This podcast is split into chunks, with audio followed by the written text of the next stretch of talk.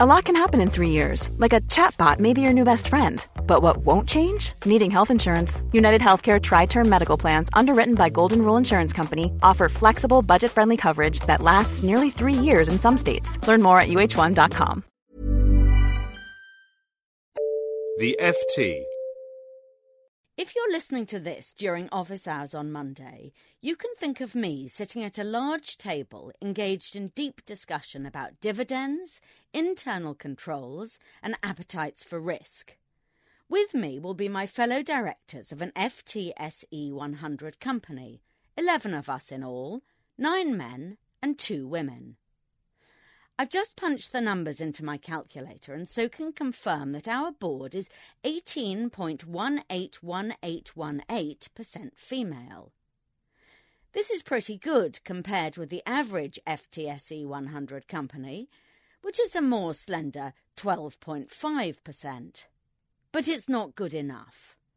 Last Thursday, David Cameron said he wanted to see all boards of big companies 25% female by the year 2015.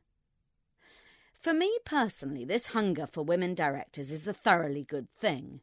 It's nice being a non exec, and it's even nicer being on a board where I'm not in a minority of one. Having another woman to accompany me to the ladies' loo during what the chairman refers to as comfort breaks is a pleasure not to be underrated.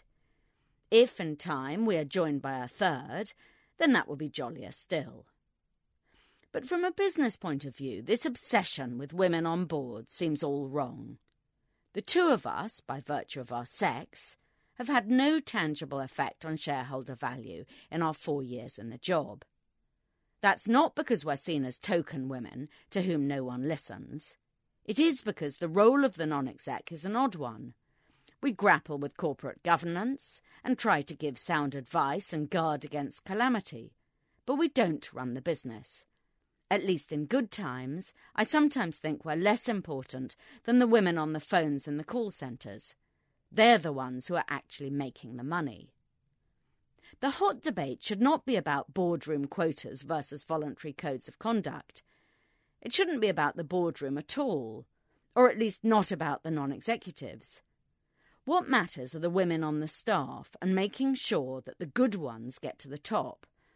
Whether there are one, two, or three female non execs who pitch up a few times a year for board meetings strikes me as a peculiar thing to get into such a stew about.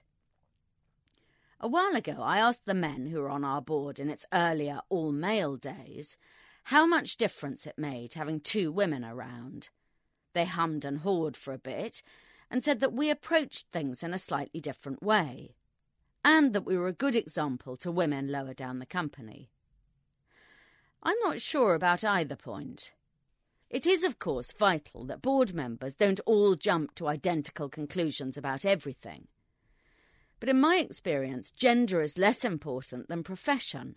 A male journalist and a male accountant probably take more sharply opposing positions on business issues than do, say, a male and a female accountant. And as for the role model thing, that's even more doubtful.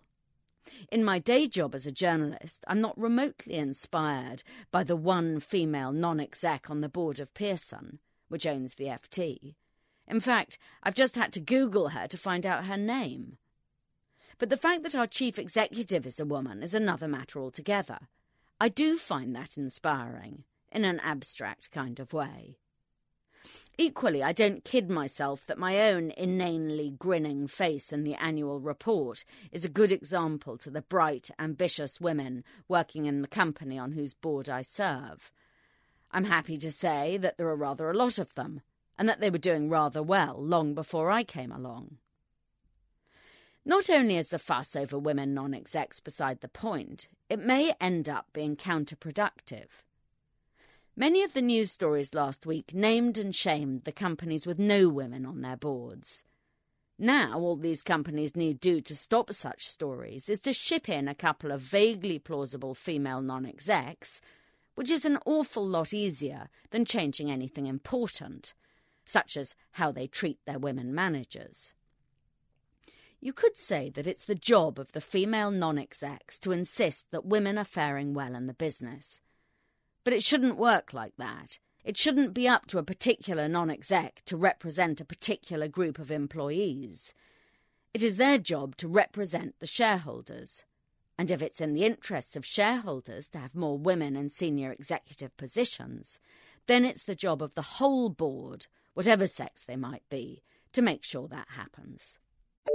For more downloads, go to ft.com forward slash podcasts.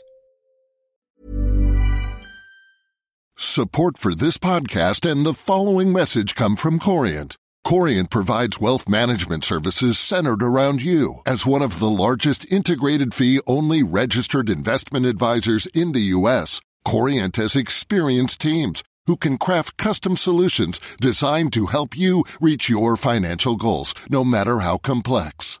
Real wealth requires real solutions. Connect with a wealth advisor today at Corient.com. That's Corient.com.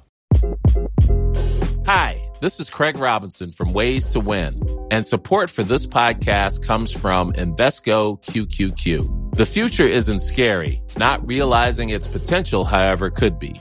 Just like on the recruiting trail, I've seen potential come in many forms as a coach. Learn more at Invesco.com slash QQQ. Let's rethink possibility. Invesco Distributors, Inc.